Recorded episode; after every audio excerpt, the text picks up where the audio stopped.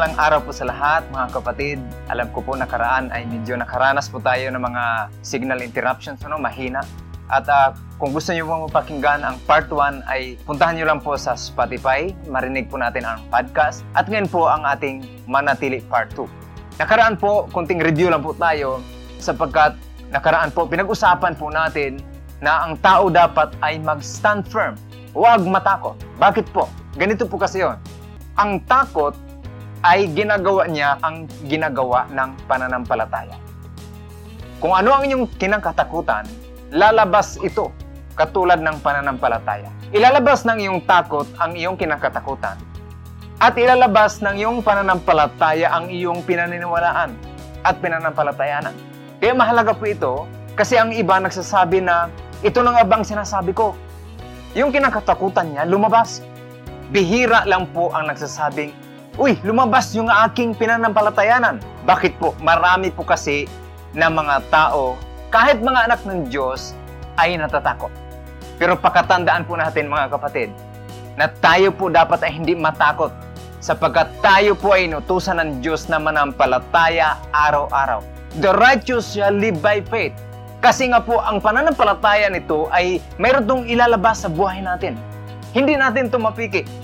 Ano sabi mo, nanampalataya ako, pero ang lumabas depression, ang lumabas ay takot, ang worries, hindi mo mapigil kapatid. Ibig sabihin, ang namugad sa puso mo ay takot. Kasi ang takot, nilalabas niya lang.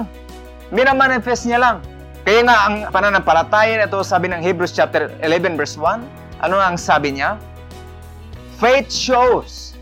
Pinapakita ng faith. Ano daw?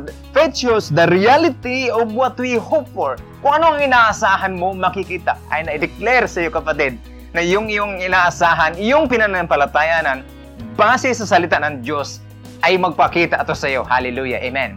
And then sabi niya, it is the evidence of things we cannot see. Kaya nga po, may isa pong tagpo na kung saan ang bulag ay gustong makakita at uh, may encounter po siya kay Jesus. Makita po natin ito, ang kanyang pananampalataya. Ano ang sinabi ni Jesus? Ano po ang pagkasabi ni Jesus tungkol sa taong ito? Matthew chapter 9, 29, sabi niya, After Jesus had entered the house, the blind man came to him. Do you believe that I am able to do this? He asked. Sabi niya, Yes, Lord. The answered. Tinanong, naniwala ka ba na kaya kong pagalingin? Naniwala ka ba na kaya kayong gumaling? Sumagot sila. Buti na lang no, magaling itong mga tao na to. Sumagot sila eh. Pero ang tanong dito, bakit pa kailangan tanungin? Alam naman ni Jesus ang problema. Alam niyo po kasi gusto ni Lord na kapag lumapit ka sa Kanya, kailangan niya ng personal na tagpo, na encounter. Malay niya ba kung iba yung need niya? Kaya nga dito po, makita po natin sa verse 29, dahil gusto niyang mapalaya, gusto niyang makakita, Jesus touched their eyes and said, Because of your faith, it will happen. Kaya nga, ano ba ang area ng buhay mo na nangangailangan ng tagpo ng paghipo ng ating Panginoon? At alam ko po, katagpuin ka ng Panginoon. Now, balikan po natin ang situation ng mga Israelites ni Moses doon sa Red Sea. Ito yung moment nila sa harapan kasi nakita po natin na hinabol po sila ng mga Egyptians. Napunta sa isang place na kung saan nandoon po ang dagat at yung likod nila, babalik sila, ang mga nasa likod nila ay mga tauhan, mga army ni Pero.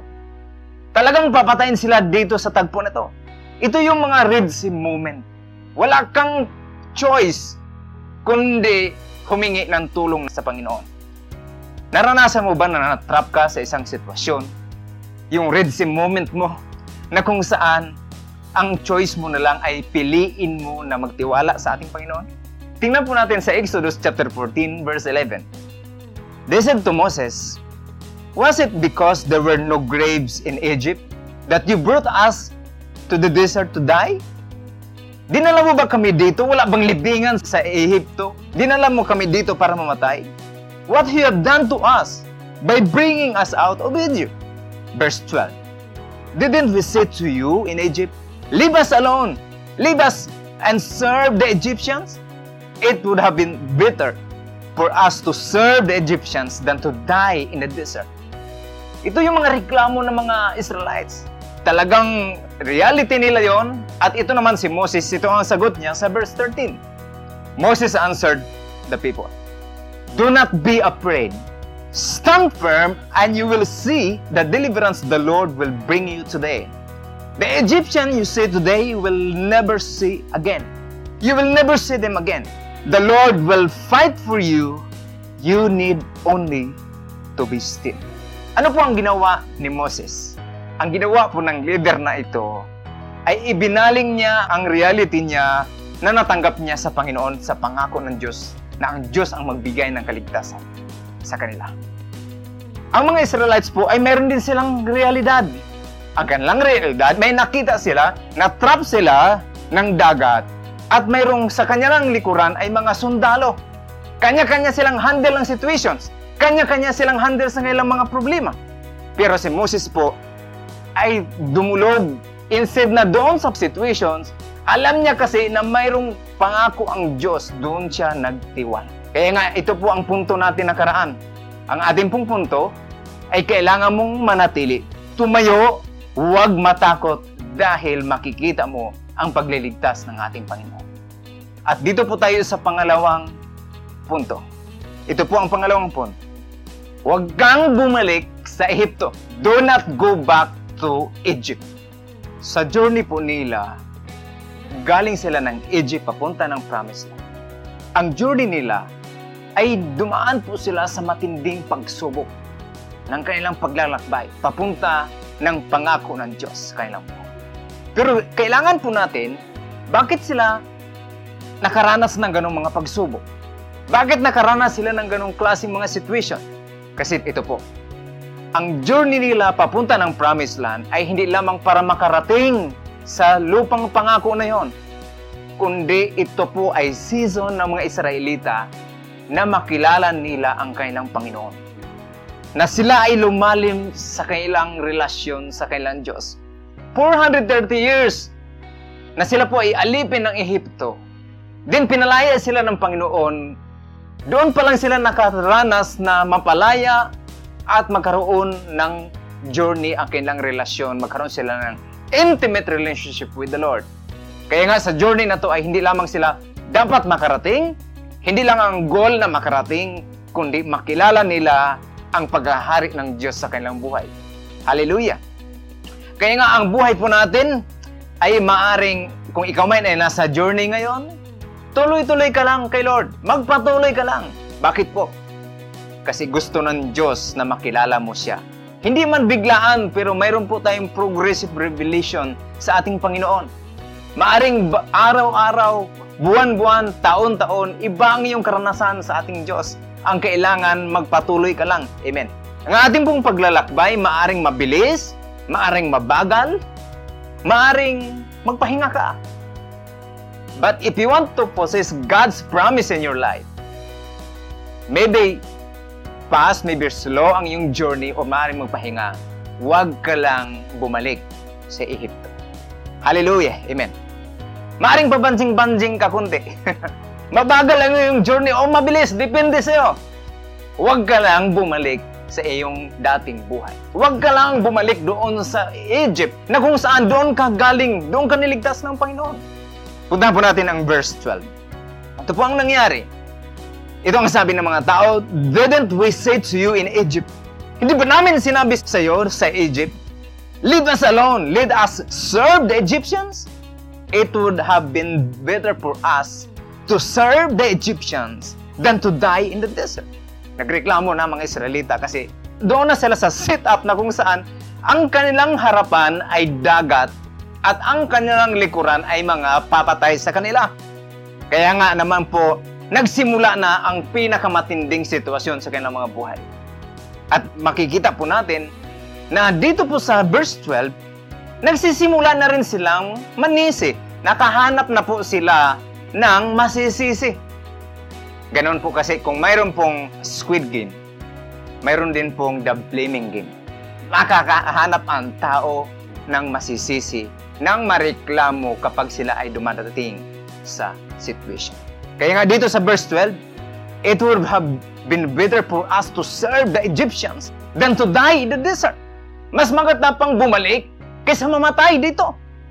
Hindi na alam ng Egypt ay isang lugar na kung saan ito ay lugar ng pagkaalip. Egypt is a place of slavery. The question is this, ano ba ang Egypt mo? Ano ba ang Egypt sa'yo? Your Egypt, it could be your old life. Old life of what? Ito po yung pride, ito po yung inggit, ito po yung selos, punong-puno ng tampo, kung ano-ano ang klaseng masasamang emosyon na naaalipin siya. Remember, Egypt is a place of slavery. Kapag bumabalik ka sa Ehipto mo, ito yung mga klaseng mga emosyon na kung saan aalipinin ka. Hindi ka iparating doon sa destinasyon mo, kundi pabalikin ka doon sa dati mong buhay. Na para bang ang, ang, ang buhay, ang mundo ay naka-reboard lang sa'yo. Punong-puno ka ng sarili. Egypt is a place of yourself. Amen. Instead na doon sa word ni Lord mo ilagak ang iyong pagkatao. Ang mga tao na to ay marami silang nasisisi. Sinisisi nila yung net, Netflix, sinisisi nila na yung FB kasi napupuyat na sila. No, sinisisi nila yung government, sinisisi nila yung bakuna kasi after 10 years daw magiging zombie. Alam niyo po, kaya nga mas maganda nga pagbakuna ka. Alam bakit? Okay na yun. Mas maganda na yung ikaw na yung mga gat kaysa ikaw yung kinakagat. Now, kailangan po nating maintindihan ang Egypt, ito po yung dati nating mga pagkatao. Ano ba yung Egypt mo? Kasi, remember this, ang mga tao na to, sila yung bumabalik doon sa kailang Ehipto, sa kailang mga nakaraan. Kaya nga naman po, hindi nila maranasan ang kasaganaan ng kailang buhay. Hindi nila maranasan ang pangako ng Diyos na nagbibigay ng security na si Lord lang ang kailang kagalakan. At ito po ay steady. Ang mga tao puno ng Ehipto sa kailang buhay, bumalik sa dati nilang pagkatao, nilalakaran nila ang mga nakaraan na mga klaseng emosyon. Alam niyo po, ang mga tao na yan ay kailanman hindi mo makitaan ng saya. Hindi nila maranasan talaga yung tunay na kagalakan ng buhay. Yung iba nakakaranas pero mas malamang, mas matindi, mas matimbang, mas kitang-kita nila ang paghahari ng lungkot. Bakit? Huwag ka na magtaka kasi bumabalik ka doon sa iyong nakaraan. Remember this, napalaya ka na ng ating Panginoon sa lugar ng Egypt. Ano po ang Egypt? Ito po yung umaalipin sa atin doon sa masama nating mga ugali. Yung Egypt, yung tayo ay alipin ng mga masasama at mga negatibo na hindi nakakatulong na emosyon sa atin. Kaya nga po, kailangan nito ma-identify natin ano ba yung binabalikan natin. Kasi yung iba, yung Egypt nila, yung pagiging masampungin, no, yung tupakin. At sabi nila, normal daw yun. Kapatid, hindi yun normal. Abnormal yun sa isang taong mananampalataya. Pinapalabas mo lang kung ano yung pagkatao mo. Inutusan ka ng Diyos na ikaw ay mananampalataya. At makita po natin ano ibig sabihin nito later on. Yung alipin ka ng iyong emosyon, yan po ang Egypt. Alipin ka ng, ng pride, no? mabilis kang magalit, mabilis kang magtampo, napaka-emotional mo, No, matindi ka mag-worry. Madali kang makakita ng bagay na kung saan itong bagay na to, yun din ang tatakot sa'yo. Grabe ka resourceful po it, mga nag-worry, ano? Madali silang makakita ng negative na bagay. Madali silang makakita ng masisi. Madali silang magreklamo kasi nandoon sila sa lugar. Bumalik sila sa kanilang mga Ehipto. Ano po ang Egypt po? Ito po yung umaalipin sa isang tao na hindi niya marating ang pangako ng Diyos. Ano po ang Egypt? Ang Egypt ay lugar na kung saan nandoon ang mga alipin. Yung iba ang nagpapaalipin sa kanila ay yung napakasensitibo na klaseng emosyon. Na talagang super sensitive. Huwag kang magkamaling magsalita kasi meron silang bansag.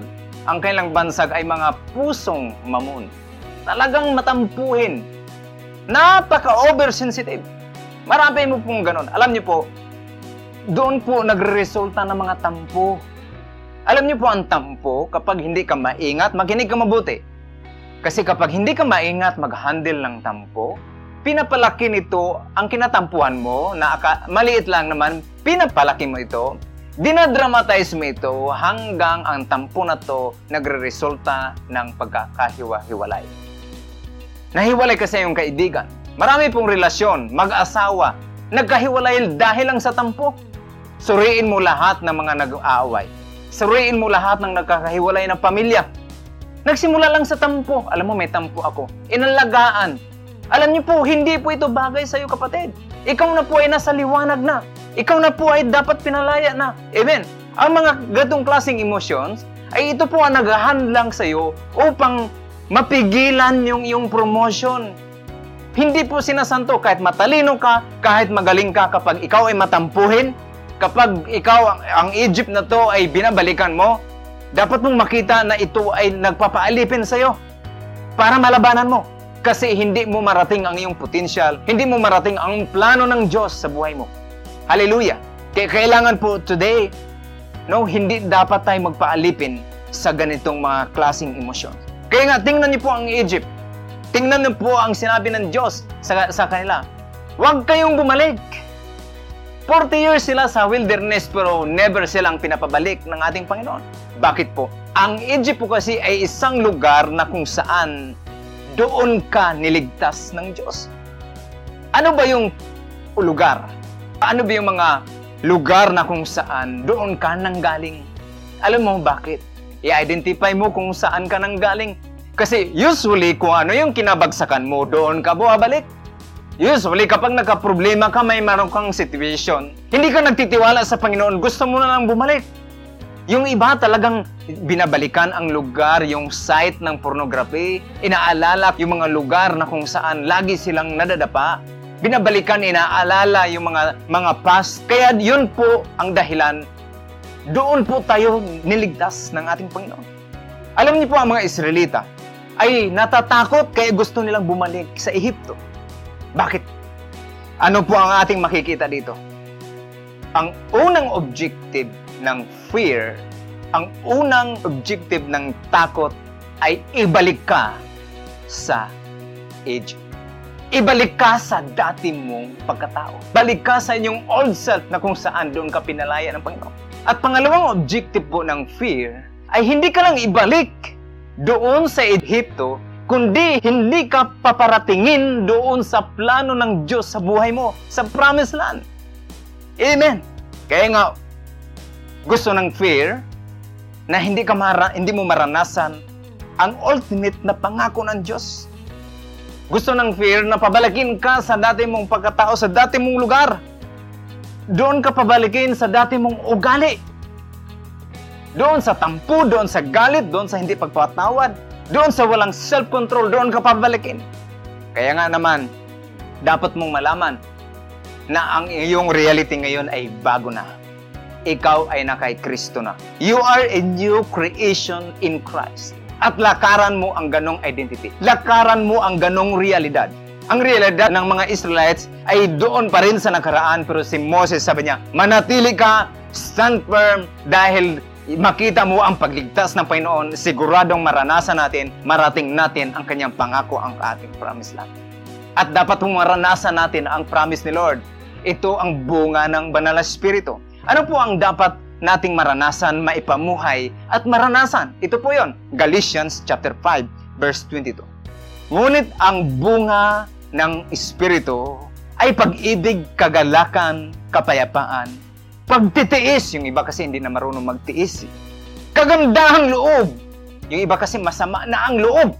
Kabutihan, pananampalataya. Yung iba kasi gusto nang bumalik sa Ehipto, wala nang pananampalataya. Kaamuan at pagpipigil sa sarili. Self-control. Ikaw na single. Ikaw na kung saan at talagang uh, yung hormones mo parang gusto nang sumabog. Kaya mo itong lampasan. Bakit? Bunga ito ng banal na Espiritu. Dapat lang ang mga ito ay makikita at maranasan mo. Ito dapat ang maghari sa buhay natin. At ito dapat ang maranasan sa buhay natin. Kaya naman po kapag napansin niyo po, mapansin natin na ang ugali natin ay bumabalik doon sa dati, sa mga masasamang klaseng ugali, i-remind po natin ating sarili. Hoy, huwag kang bumalik sa Ehipto. Huwag kang bumalik sa Egypt. Kapag ang kaibigan mo, napansin mo na parang bumabalik sa kanyang masamang ugali, i-remind mo, kapatid, kaibigan, Huwag kang bumalik sa Ehipto, ha? Huwag kang bumalik sa Egypt. Amen? Kapag ang tao na hindi marunong magpatawad doon sa pamilya mo, i-remind mo, huwag kang bumalik sa Ehipto. Huwag kang bumalik sa dating mong pagkatao. Bago ka na. Pinalaya ka na ng Diyos dyan. Amen? Sabihin mo, huwag kang bumalik, ha? Yan, tanungin mo. Iba kasi hindi makasagot na hindi makabalik kasi nasa Egypt pa, hindi, wala namang balikan.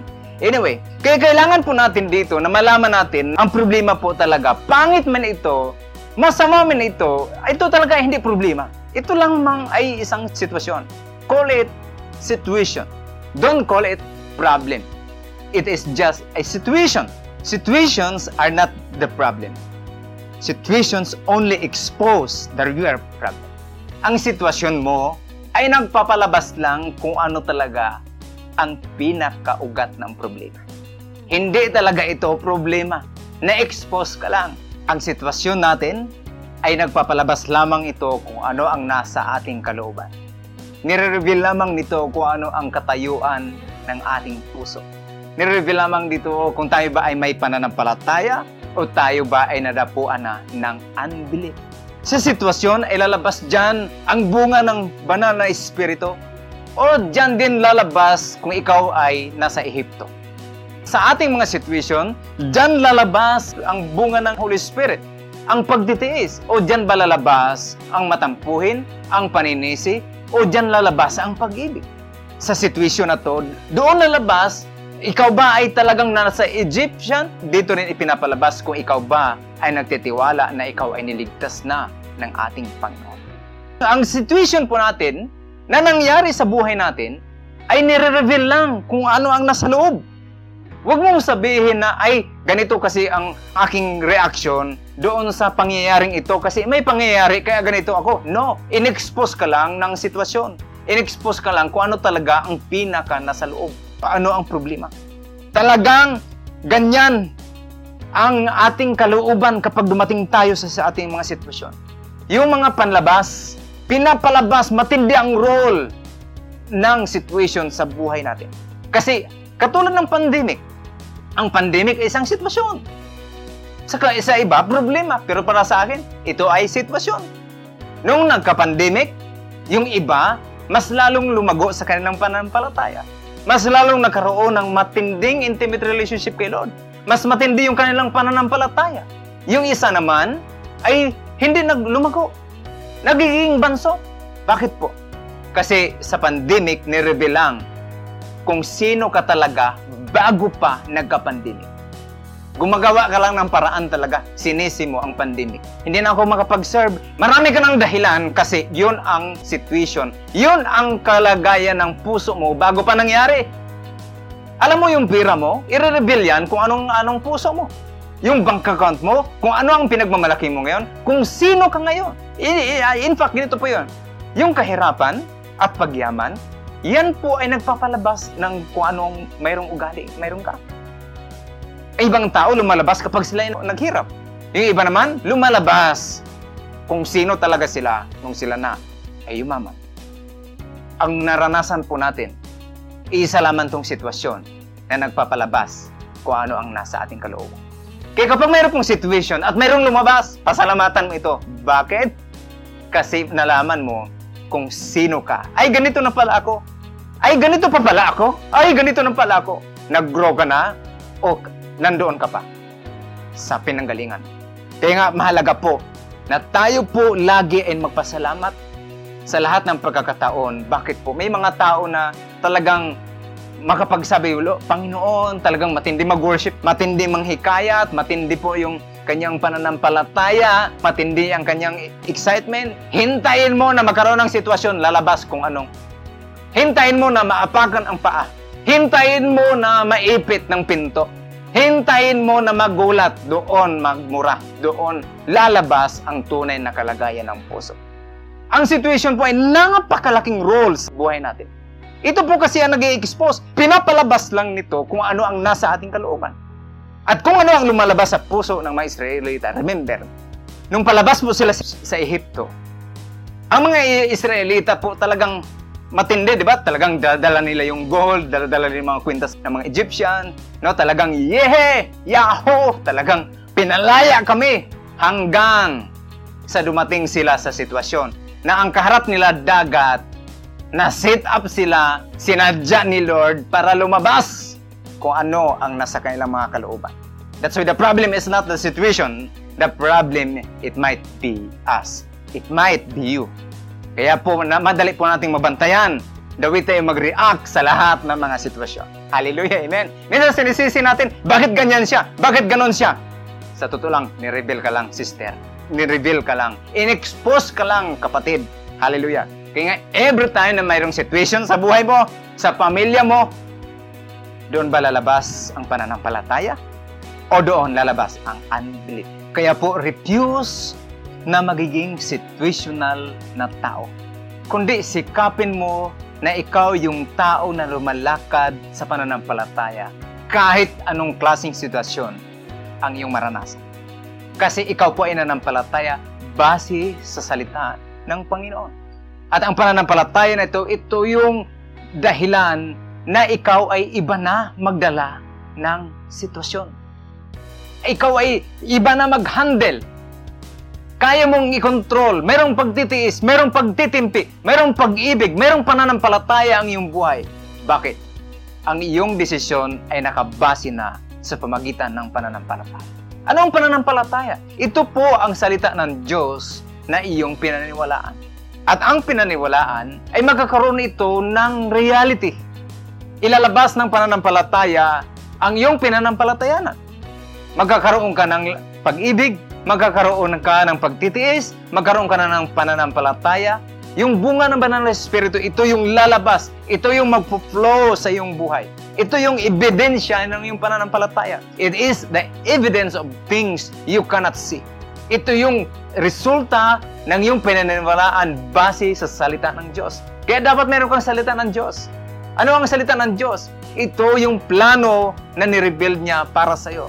Na ikaw ay dapat lumaya na na ikaw dapat ay makarating na sa promised land, na ikaw ay magkaroon ng kasaganaan, katuparan ng plano ito ng Diyos sa buhay natin. Amen.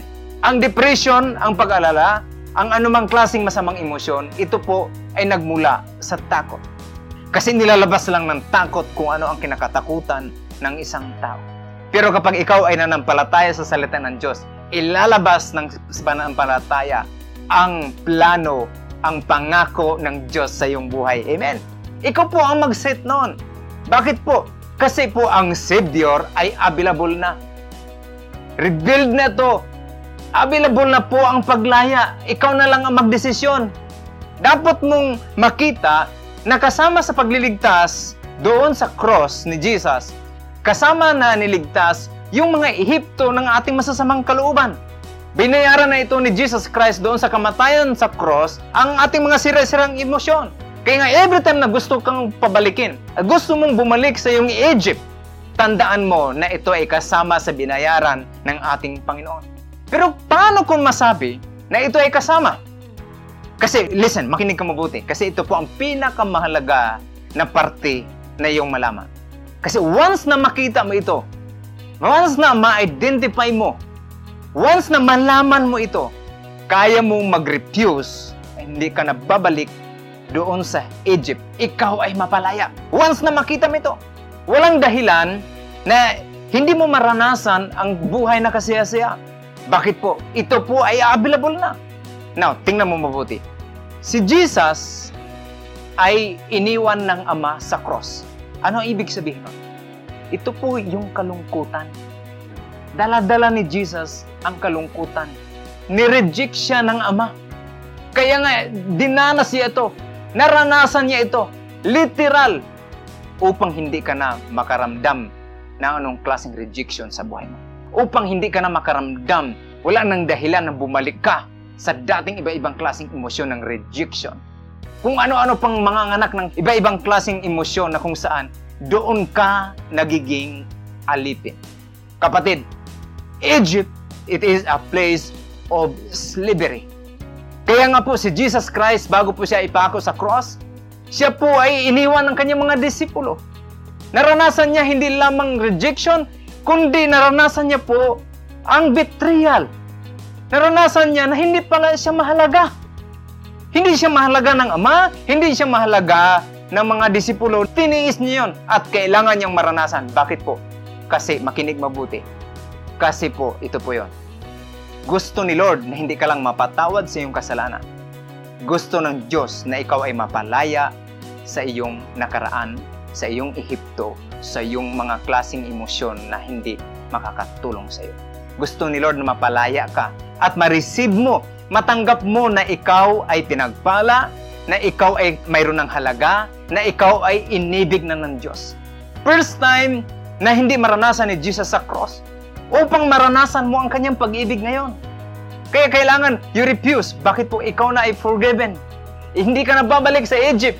Hindi ka na babalik sa dati mong pagkatao kasi ikaw po ay napalaya na. Ikaw na ngayon ay malaya na. Hallelujah, Amen. Kaya nga ito naman po ang pangako panalangin ng isang apostol na kung saan isa sa mga nang iwan kay Jesus. Ito yung kanyang declaration, panalangin doon sa mga mananampalataya sa atin ngayon. Ito po ang sabi niya. 3 John chapter 2 verse 2. Beloved, I pray that in every way you may prosper. Sabi mo siyang katabi, in every way, sa lahat ng area ng buhay ko, and enjoy good health as your soul also prosper. Sa Tagalog, minamahal. Ang hangad ko ay sumagana ka sa lahat ng bagay at magkaroon ka ng mabuting kalusugan gaya naman ng kasaganaang taglahi ng iyong kaluluwa. Gusto ni Lord na mag-prosper ka sa lahat ng area ng bagay. Mag-prosper ka, umangat ka, umasinso ka sa iyong potensyal, sa iyong emosyon. Hallelujah, Amen. Kasi yung iba na alipin dyan, yun po ang dahilan bakit hindi na marating ang fulfillment, maranasan nila ang fulfillment ng salita ng Diyos sa kanilang buhay. Kaya nga po ito po ang aking gustong sabihin sa iyo. Tumuloy ka sa plano ng Diyos para sa iyo. Huwag mong balikan ang Egypt. Huwag mong entertain ang iba't ibang klaseng emosyon. Kasi, listen, doon ka niligtas ng Panginoon. Gusto ni Lord na mapalaya ka at maranasan mo ang masaganang buhay. Purihin ang Panginoon. Maraming pong salamat. Magkita-kita po tayo sa sunod na linggo. God bless po.